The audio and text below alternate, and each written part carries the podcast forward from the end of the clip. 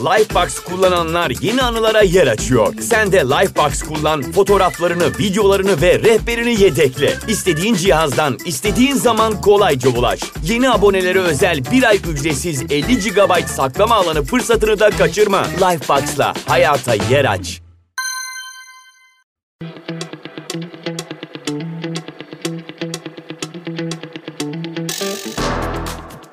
Herkese merhaba. Çok zor bir dönemden geçiyoruz hepimiz. Bu dönemin içerisinde yaşayanlar olarak ve en önemlisi bir insan olarak günlük rutinlerimize dönmenin biraz da olsa iyi hissettirebileceğini düşünüyorum. Hala acımız çok büyük. Bu nedenle hiçbir şey olmamış gibi devam etmenin vicdansızlık olduğunu düşünüyorum. Bir felaketi yaşamış olmanın bilinciyle hareket etmemiz gerektiğini de unutmadan e, rutinlerimizi gerçekleştirmemiz gerektiğini düşünüyorum. Ve bu rutinleri gerçekleştirirken ihtiyaç sahiplerinin yardımlarını unutmamamız gerekiyor. Çünkü enkazdan çıkarılan insanların her zamankinden daha çok yardımımıza ihtiyaçları var yeni bir hayata başlamak için. Bunu göz önünde bulundurup devam etmeye çabalamak daha sağlıklı olacaktır. Hayat devam ediyor her şeye rağmen deyip geçmek istemiyorum. Ancak acı da olsa bu bir gerçek ve gerçeklerin bazen acı olabileceğini bilmemiz gerekiyor. Afet bölgesinde yaşayan insanlar olarak her daim tetikteyiz maalesef. Bir daha hiçbir şey eskisi gibi olmayacak ki bence olmamalı da. Toplum olarak bilinçlenmeliyiz artık çünkü acımız da öfkemiz de çok büyük. Umuyorum sırtımızı yasladığımız kurumlar da bunun bilincinde olarak hareket eder ve uyarılara karşı gerekli tedbirler alınır. Doğal afetler hep var, hep de var olacaklar. Bunu felakete dönüştüren maalesef tedbirsizlikler, ihmalkarlıklar. Hep söylüyorum bunu, hep de söyleyeceğim. Bahsettiğim gibi bilinçli bir şekilde hayatlarımızı sürdürmemiz gerekiyor. Bu süreçte psikolojik olarak toparlanmak çok önemli. Çünkü sallanıyoruz ve gerçekten psikolojimizin alt üst olduğu, güvenli alanlarımızın hem güveni hem güvensizliği hissettirdiği bu süreçte birazcık da olsa iyi şeyler yapabilmenin bizlere iyi geleceğini düşünüyorum. Psikologların söylediği gibi rutinlerimize dönmenin de önemli olduğunun bilincinde olarak hep yaptığım şeyleri yapmaya devam ediyorum. Yani sanat. İşim ve mesleğim gereği bunu yaptığımı da beni yeni dinleyenler için belirtmek istiyorum. Yani deprem olmuş sen bize resim yapın diyorsun demeden önce bunu belirtmenin önemli olduğunu düşünüyorum. İnsanlar nasıl para kazanmak için böyle bir dönemde bile mesleğini yapmak durumundalarsa ben de aynı şekilde resim yapmak durumundayım. Çünkü işim bu. Çok uzun bir süredir sanatın içerisindeyim. Hayatım boyunca sadece bunun üzerine eğitimler aldım. Normal bir okula gitmediğimi söyleyebilirim. Normal derken ne demek istediğimi anlamışsınızdır tabii. Bu yüzden sanatın hep iyileştirici bir gücü olduğuna inandım. Bununla alakalı da zaten çok fazla makale ve e, araştırma var. Ben de bildiklerimi ve araştırdığım şeyleri sizlere aktarmak istiyorum. Kimse böyle bir dönemde bir hobiyle uğraşmayı düşünmüyordur zaten. Ancak bu sürecin de geçeceğini bilerek ve umarak anlatacağım sizlere bu bölümü. Umarım birilerinin sanatla tanışmasına vesile olurum ve umarım sanatın psikolojimizi nasıl etkilediğini anlamanızı sağlarım. Hazırsanız başlayalım. Yapılan araştırmalara göre sanatın bireylerin sağlığını ve refahını geliştirmede önemli bir yeri var. Kimileri sanatın hayatta kalmak için temel bir ihtiyaç değil, bir lüks olduğu görüşünü savunuyor. Bu düşüncenin aksine sanatın sağlık, hayatın anlamı ve yaşam doyumu için gerekli olan temel bir insan ihtiyacı olduğunu uzmanlar söylüyor. Üretme, iletişim kurma, duyguları aktarma ve sembolize etme ihtiyacı temel insan ihtiyaçlarıdır. Bunu ilk insanların mağaraya çizdikleri resimlerden dahi anlayabiliriz. Sanat bir lüks olsaydı ilk insanlar mağara duvarlarına resim çizemezdi diye düşünüyorum. Sanatın faydalarını sanırım saymakla bitiremeyiz. Ancak belli başlı şeyler söylemek gerekirse özellikle uzmanlara göre yaratma yeteneği hastalık ya da boşluk karşısında harekete geçmektir ve cesur bir eylemdir. Sanat zihin, beden ve ruh da dahil olmak üzere insan kişiliğinin tüm karmaşıklığına dokunur ve bunları ifade etmeye yardımcı olur. Çoklu zeka, iletişim kurma ve problem çözme arasındaki ilişkiye erişim sağlar. Hayal gücünü kuvvetlendirir ve bilinç ile bilinç dışı arasında bir köprü kurar. Bizleri daha geniş bilinç hallerine götürür. Çalışmalar sanatsal çabanın stres ve sağlık şikayetlerini azaltabileceğini, bağışıklık fonksiyonlarını iyileştirebileceğini, hem fiziksel hem de psikolojik faydalar sağlayabileceğini ve hatta insanların daha uzun yaşamalarına yardımcı olabileceğini göstermektedir arkadaşlar. İnsan sadece kendisinin dışındaki nesneleri kavramaz. Aynı zamanda kendi varlığını ve psikolojik yapısını da iç gözlem yoluyla kavrayıp bir bilinçlenme süreci yaşar. İnsanın kendini bilme serüveninde estetik etkilenme ve sanat, sanat eserinin etkilerinin de olduğunu bilmemiz önemli. Bu bahsettiklerim sadece sanatla uğraşan insanlar için değil, sanatsever olarak kendini sanat dallarına maruz bırakan kişiler için de geçerli. Örneğin müzeleri gezmek, galerileri gezmek, tiyatroya gitmek, kaliteli müzikler dinlemek gibi gibi. Aynı zamanda bir sanat dalıyla uğraşıyorsanız sadece boş vakit geçirmek olarak görmeyin bunu. Belki farkında değilsinizdir ve yaptığınız işe ruh halinizi yansıtıyorsunuzdur. Bu da bir nevi arınmaya neden olur ruh dünyanızda ifadesini bulamamış, bastırılmış negatif duygu ve düşüncelerinizin dışa vurumu bir arınma etkisidir. Sanatı bu yolla kullanabilirsiniz ki çocuk terapilerinde bu yönteme sıklıkla başvuruluyor. Ebeveynler burayı dikkatle dinlemenizi istiyorum. Uzmanlar resim yapmanın çocukların iç dünyasını kendi diliyle ifade ediş biçimi olarak görüyor ve zihinsel gelişimlerinin göstergesi olarak da nitelendirilebildiğini belirtiyor. Çocuklar kendini sözel olarak ifade etmek etmede biz yetişkinler kadar başarılı olamayabiliyor. Resim çocukların hem eğlendikleri, hem güzel vakit geçirdikleri, hem de üretken oldukları bir alan. Resim çizmek çocukların iç dünyasının kağıtlara dökülmüş bir halidir. Ayrıca evet, resimler bir şeyin temsil edilişi olarak kabul edilebilir. Ancak her çizimin veya karalamanın psikolojik durumunu yansıttığını düşünmek çok da doğru değildir. Çocuğumuz bir kağıdı tamamen siyah boyadığında bu çocukta bir problem var diye düşünmeyin. Yani belki sadece siyah boyamak istemiştir. Yaptıkları resimler çocukların hikayeleriyle birleştirildiğinde anlam kazanır ancak. Resimler çocukların hayal dünyaları kadar sosyal yaşamlarındaki kişilerle ilişkilerini de yansıtır. Onlarla olan sorunlarını ve bunları çözmelerine yönelik kullandıkları yollar hakkında ipucu verirler. Mesela evde yaptığı bir yaramazlıktan dolayı cezalandırılan bir çocuk o olayı hemen oyununa yansıtabilir. Aynı durumu tekrar tekrar canlandırarak yaşadığı bu stresi farklı hikayelerle sollandırarak azaltabilir. Bunun benzerini resimlerinde de görmek mümkün. Örneğin öğretmenini veya okulunu sevmeyen bir çocuk bunun gerginliğini azaltmak için rengarenk okul resimleri çizebilir. Gözlemlemek önemlidir. Ancak tekrar tekrar belirtmek istiyorum. Hiçbir resim çocuğun algı dünyasının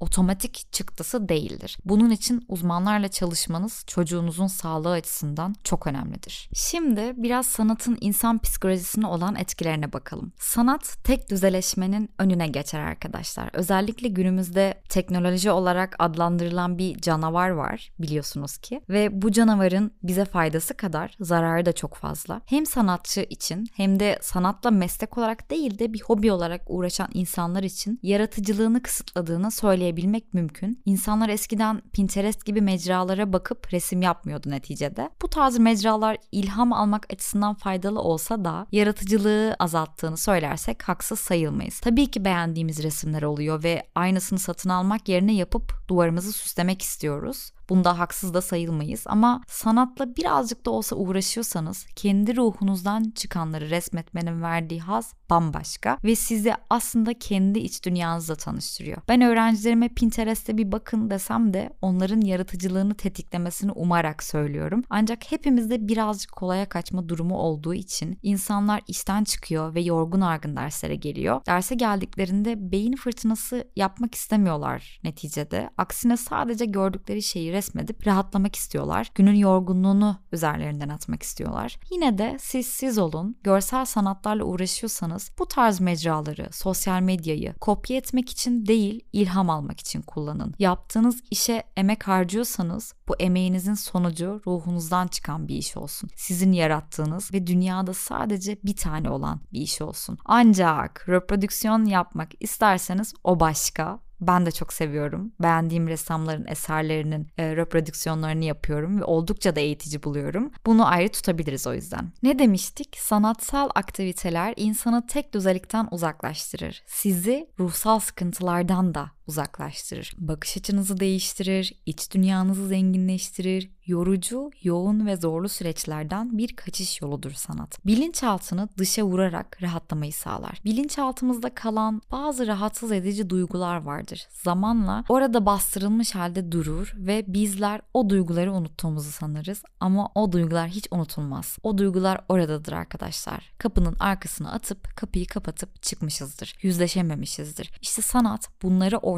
çıkarmanın bir yoludur. Bize o duygularla bir yüzleşme sağlayabilir, cesaret verir bize, özgüvenimizi artırır. Bir sanatla uğraşmak kişinin fizyolojisini, genel tutumunu ve ruh halini değiştirir. Sanatla uğraşırken stresin yerini derin gevşemeye bıraktığı, korku ve endişenin yerini yaratıcılık, ilham ve umuda terk ettiği düşünülmektedir. Sanatın psikolojiye olan faydasını saymakla bitiremeyiz. Bunlara ek olarak biraz da bilimsel bilgilerle yaklaşmak istiyorum. Sanatsal bir üretimle karşı karşıya kaldığı yaptığımızda beynimiz bize gelen bilgiye şekil ve anlam vermek için çalışır. Bunun anlamı beynimizde şekilleri ve kalıpları mantıklı bir şekilde organize etme konusunda doğuştan gelen bir yeteneğimizin olmasıdır. Yani beynimizin bir resmin şekillerini, çizgilerini ve gölgelerini anında tanıyabildiğini biliyoruz. Beynimiz neredeyse gördüğümüz her şeyde yüzeyleri tanımaya çalışır. Bu eğilim beyinde bilgi eksik olsa bile desenlere veya şekillere dayalı nesnelere aşinalık aramaya alıştığını söyleyebiliriz. Bu yetenekten bağımsız olarak ilginç bir bilgi vereyim size. Uzmanlar araştırmalarında sanatın beynimiz üzerindeki etkisinin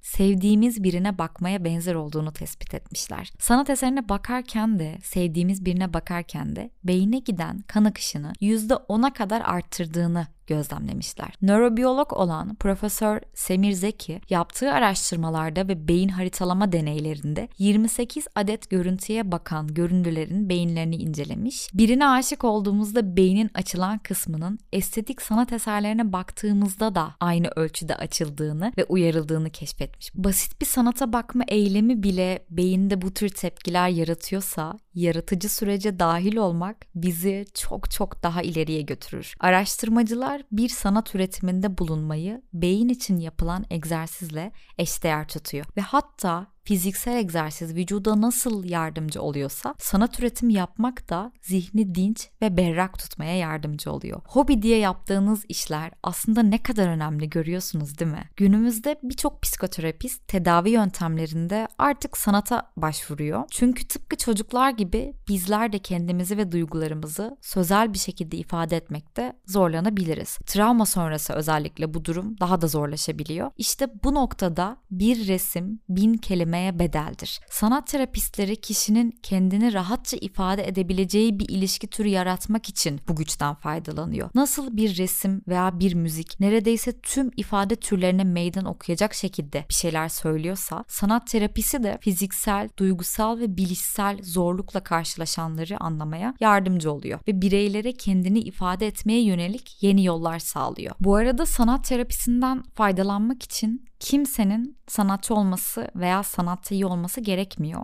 Bu tür bir uygulama sanat dersinden çok daha fazlası. Ancak terapinin amacı sanat yapmak değildir. Bunu vurgulamak istiyorum. Terapistler sanatı bir araç olarak kullanıyorlar. Türkiye'de özellikle deprem sonrasında travma terapisi için sanata başvuran uzmanlar oluyor. Son zamanlarda da sosyal medyada sıkça rastlıyorum buna. Afet bölgelerindeki çocuklara resim yaptıranlar oluyor. Şimdi resmin sırası mı diyenler de var maalesef. Evet sırası aslında. Çünkü çocuklar zaten büyük bir travma yaşadı ve bunu sözel olarak ifade edemediğinde eline resim çizmek gibi bir fırsat geçtiğinde bunu kullanıyor. Kimi çocuk bunu dışa vurumcu bir şekilde gerçekleştirebiliyor. Bunları gözlemlemek çok önemli. Sanat terapisinin diğer yöntemlere göre en güçlü yanı, en acı verici konuları bile hassasiyetle ve yumuşakça kişiyi rahatsız etmeden ele alması. Bu yüzden böylesine bir travma yaşayan çocuklara bu konuda destek olmanın önemli olduğunu düşünüyorum. Eğer aranızda sanat terapisiyle uğraşan uzmanlar varsa eminim bu konuda bana hak verecekler vardır.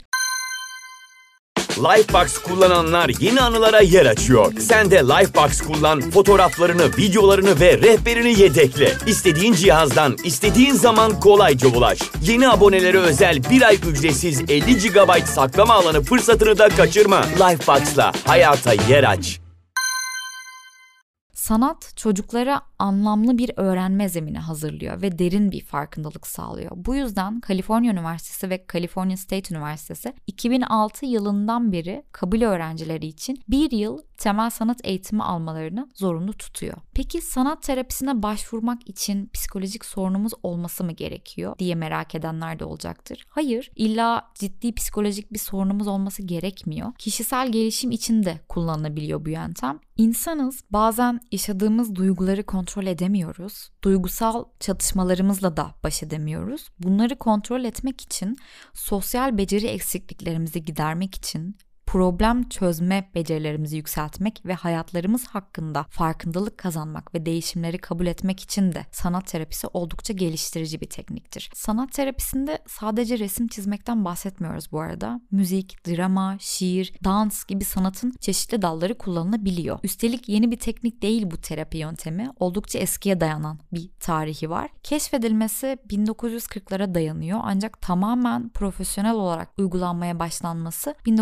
1960'ları falan buluyor. Sanat terapisinin önemli ve en erken çalışmalarının büyük bölümü hastanede yatan psikolojik sorunlu hastalarla çalışan psikiyatrist ve sanatçılar tarafından geliştiriliyor. Psikiyatristlerin bir kısmı da 19. yüzyılın sonlarına doğru yatan hastalarla çalışırken sanat terapisinin iyileştirici yönünü biraz da tesadüfen buluyor. Avrupa'nın büyük psikiyatri hastanelerinde hastalar bulabildikleri her türlü malzeme ile resimler çizip heykeller yapmaya e, başlamışlar. Alman psikiyatr Hans Prinzhorn 1886'da bu eserlerden bazılarını toplayarak Prinzhorn koleksiyonunu oluşturmuş. Bu koleksiyon arkadaşlar delilik ve dahilik arasında bağlantı olup olmadığı tartışmalarına yol açmış. Prinzhorn eserleri incelerken hastanın öyküsü ve kişilik özelliklerini göz önünde bulundurmuş. Kişinin hayata yaklaşımını yaptığı eser üzerinden anlamlandırmaya çalışmıştır. Ayrıca bu eserler tanı koymak için değil, kişinin daha iyi anlaşılması için bir araç olarak kullanılmıştır. Günümüzde de böyle sanatı tanı koymak için kullanmak yerine onu bir araç olarak kullanmak terapistler için önemlidir. Çünkü yapılan resimler zaten tanı koymalık şeyler değillerdir. Böyle görülmemelidir de. Resimler sadece araçtır. Sanat terapisi terimini üreten kişi Adrian Hill'dir ve bu terimi 1942 yılında üretip fikirlerini 1945 yılında yazdığı Art vs. Illness yani sanata karşı hastalık kitabında yayınlamıştır. Peki bu adam ne yaptı da sanat terapisi terimini üretti diyenler için Adrian sanat okulunu bitirdikten sonra Birinci Dünya Savaşı'na katılmış ve savaştan döndükten sonra tüberküloz tedavisi için hastaneye yatmış arkadaşlar. Bu esnada yatağında uzakta duran objelerin resimlerini çizmeye başlamış ve bunu yapmanın kendisini daha hızlı iyileştirdiğini fark etmiş. Bu deneyim ona bir hastanın fiziksel direncinin en düşük seviyede olması durumunda bile sanatın sakinleştirici bir etkisi olduğunu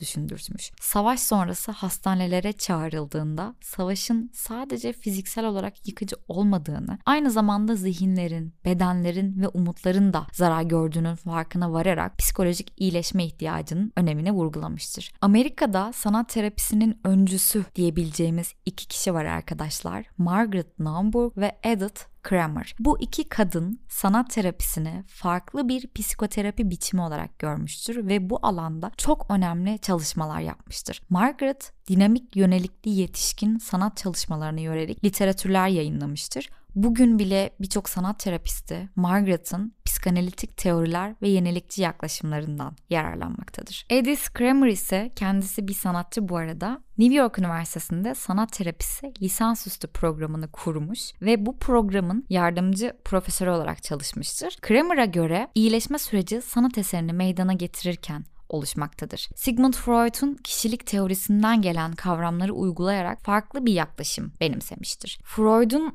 Rüyaların Yorumu adlı kitabı ruh sağlığını anlamada görsel imgelerin önemini ortaya koyan bir yapıttır arkadaşlar. Freud sanatçıların hayatlarıyla ilgili yaptığı çalışmalar sonrasında bilinç dışı materyallerin hem rüyalara hem de sanat eserlerine yansıdığını savunmuştur. Örneğin Da Vinci'nin homoseksüel eğilimlerinin resimlerinde göründüğünü iddia etmiştir. Uzmanlar gerçekten de sanatçıya ya da danışanın hayatı ve davranışlarıyla ilgili yaptıkları resimlerin arasında muhtemel bir bir bağlantı olduğunu düşünüyor. Psikanalize göre resimlerdeki sembolik imgeler sadece sanatçının bilinç dışı ile ilgili olarak kalmamakta, sanat eserlerini inceleyenlerin bilinç dışı ile de bir anlamda iletişime geçmektedir. Bu alanda Carl Jung'ın da katkıları büyüktür. Jung'a göre arketipler ve evrensel imgeler tüm insanlığın ve kolektif bilinç dışının hafızalarındandır. Kolektif bilinç dışı da ne diyenler için biliyorum çok tekniksel konuşuyorum ama kolektif bilinç dışı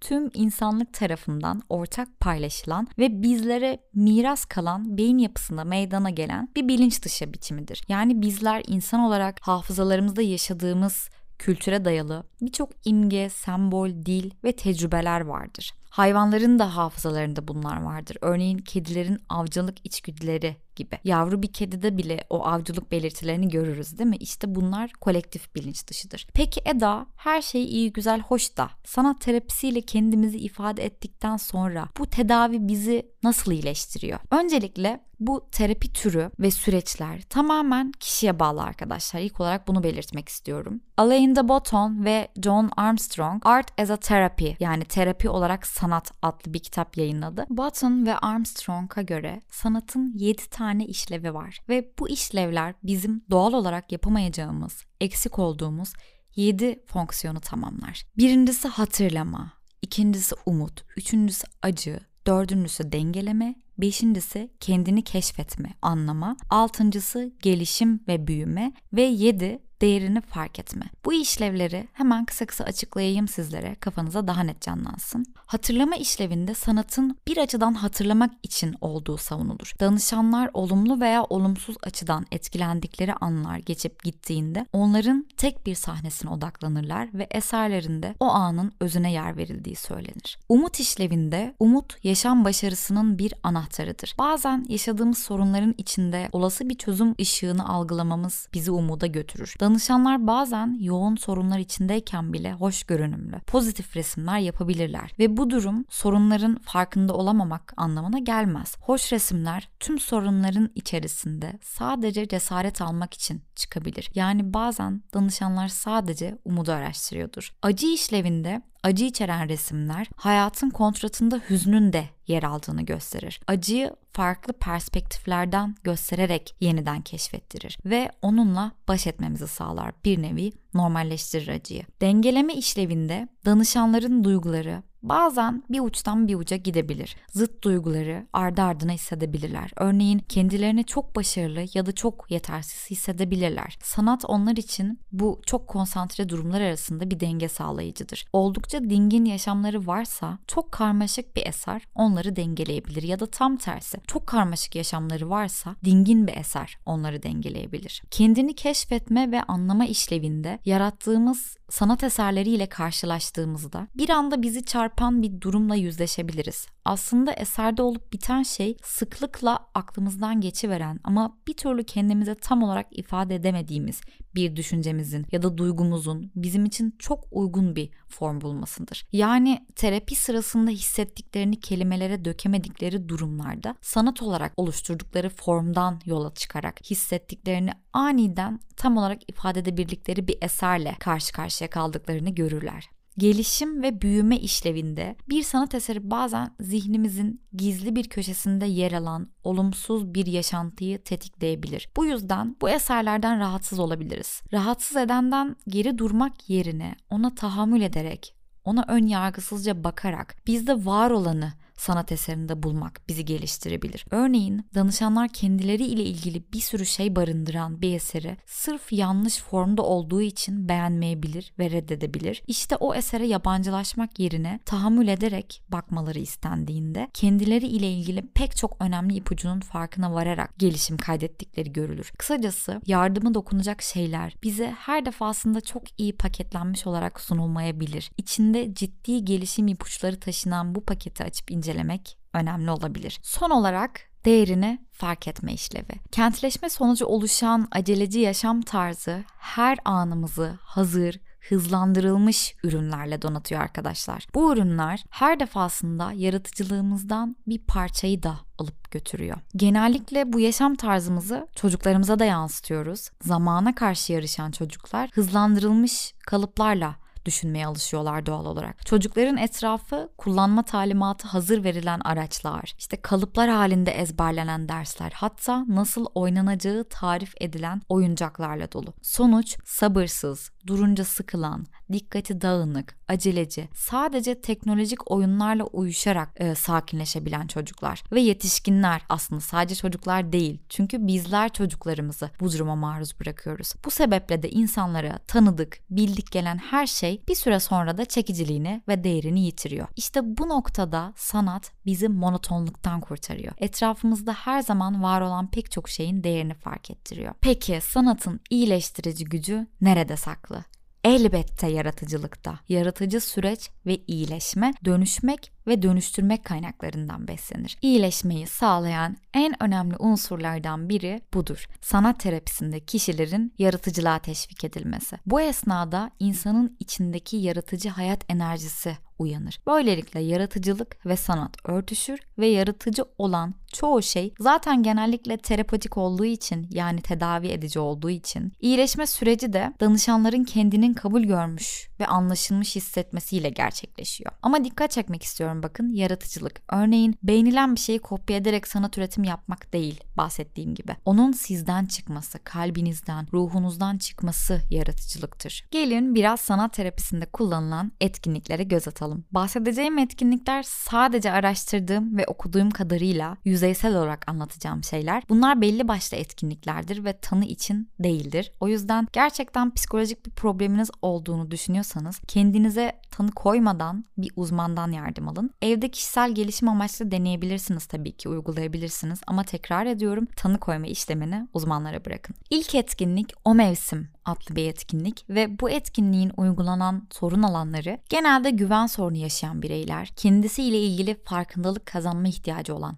bireyler. Her türlü sanatsal malzeme ile yapılabilen bir etkinlik bu. İşte renkli kalemler, renkli kağıtlar, yün ve kumaş parçaları, tüyler, pamuklar vesaire. Bu etkinlikte sizlerden birer ağaç olduğunuzu hayal etmeniz isteniyor. Hangi mevsimde olmaya ihtiyacınız var? Meyveler, çiçekler verdiğiniz bir mevsim mi? Yoksa daha çok içine dönüp sadece toprağın içinde köklerini salarak enerjinizi biriktirdiğiniz bir mevsim mi? Gözlerinizi kapatıp bir düşünün. O mevsimi hayal edin o mevsime ait görüntüleri, sesleri, kokuları hayal edin. Gözünüzün önüne neler geliyor? Bir koku, bir tat, bir ses, ağacınızı her türlü sanatsal malzeme kullanarak o mevsimde çizin. Sonra bir bakın bakalım ağacınız bu mevsimde kendini nasıl hissediyor? Bu mevsimin özellikleri neler? Ağacınız için bu mevsimi seçme nedenleriniz neler? Ya da ağacınızın nelere ihtiyacı var? Bu mevsimden sonra hangi mevsim gelecek ve en sonunda bu ağaç ile ilgili bir hikaye yazabilir misiniz gibi sorular yöneltiliyor. Bu ve bunun gibi birbirinden farklı sanat terapisi etkinlikleri var arkadaşlar. Ancak tekrar ediyorum her etkinliğin uygulanma alanları farklı ve bunlar farklılık gösteriyor. Bunlar bireysel olarak da uygulanabiliyor, grup olarak da uygulanabiliyor terapistler tarafından. Bir örnek daha var benim çok beğendiğim. O da kelimeler kolajı. Hatta uygulanış biçimi bana biraz Dadaizm dönemindeki şairleri anımsattı. O bölümü dinlemiş olanlar anlayacaklardır. Dinlemeyenlerin de bir göz atmasını tavsiye ederim. Kelime kolajı etkinliğinde danışanların bir dergiden rastgele bir sayfa açmaları istenir. Bu sayfayı hızlıca okumalarını ve çok düşünmeden ilk dikkatini çeken kelimeleri daire içine almaları istenir. Daha sonra en az 6, en fazla 10 kelime seçmeleri söylenir ve seçilen kelimeleri kesip sayfadan çıkarıp büyük boy bir resim kağıdına istedikleri gibi yapıştırması istenir. Kağıtta boş kalan yerlere de seçilen kelimeleri temsil edebilecek veya tanımlayacak resimler çizilir ve sonra belirli sorular yöneltilir. Düşünmeden seçtiğin kelimeler neler? Sizin için bu kelimelerin yaşamınızda bir yeri var mı? Bir anlamı var mı? Ve son olarak bu kelimelerin de içinde olduğu bir hikaye yazın. Bunun gibi birçok etkinlik var bu arada. Benim bu bahsettiğim etkinlikler yetişkinlere yönelik ancak çocuklar için de kullanılabilenleri var. Bunlar da çocuklar için kullanılabiliyor. Ben bu tarz etkinlikleri çocuklar için çok faydalı ve yaratıcı buluyorum bu arada. Elbette bu etkinlikler başlı başına tanı koyulabilecek etkinlikler değil. Ancak evde eğlence amaçlı bu tarz etkinlikleri çocuklarınıza vakit geçirmek için uygulayabilirsiniz. Ama tekrar dikkat çekmek istiyorum. Bir tanı koymak için değil. Çünkü terapistler de bu tarz etkinlikleri tanı koymak için kullanmazlar. Bu tarz etkinlikler daha önce de belirttiğim gibi kendini sözel olarak ifade etmekte zorlanan kişilere göre uygulanabilir etkinliklerdir. Terapistler bu etkinlik sırasında danışanlarından bilgi toplarlar. Terapi hedeflerine odaklı çalışmalar gerçekleştirirler. Terapi koşullarını belirlerler ve danışanın ihtiyaçlarına duyarlı olarak hareket ederler. Danışan resimlerini yorumlayıp sonuca ulaşmaktan çok danışanı tanımak gibi unsurlar önemlidir. Çünkü ortaya çıkan resmin anlamını terapist değil, danışan belirler. O zaman o malum soruyu soruyorum arkadaşlar. Sanatla iyileşebilir miyiz? Evet, mutlulukla söyleyebilirim ki iyileşebiliriz. Sadece bir sanat terapisine gitmekten ziyade sanatı yaşamınıza dahil ederek bile kendinizdeki farkları gözlemlemeniz mümkün. Elbette bir terapi yöntemi olarak bu işin eğitimini almış uzmanlardan yardım isteyebilirsiniz. Onun dışında sanatın bir dalıyla zaten uğraşıyorsanız bütün bu anlattıklarımın eminim farkındasınızdır. Uğraşmıyorsanız da kendinize yapacağınız en büyük iyilik olduğunu unutmayın. Kendinize güzel bakın, sanatla kalın.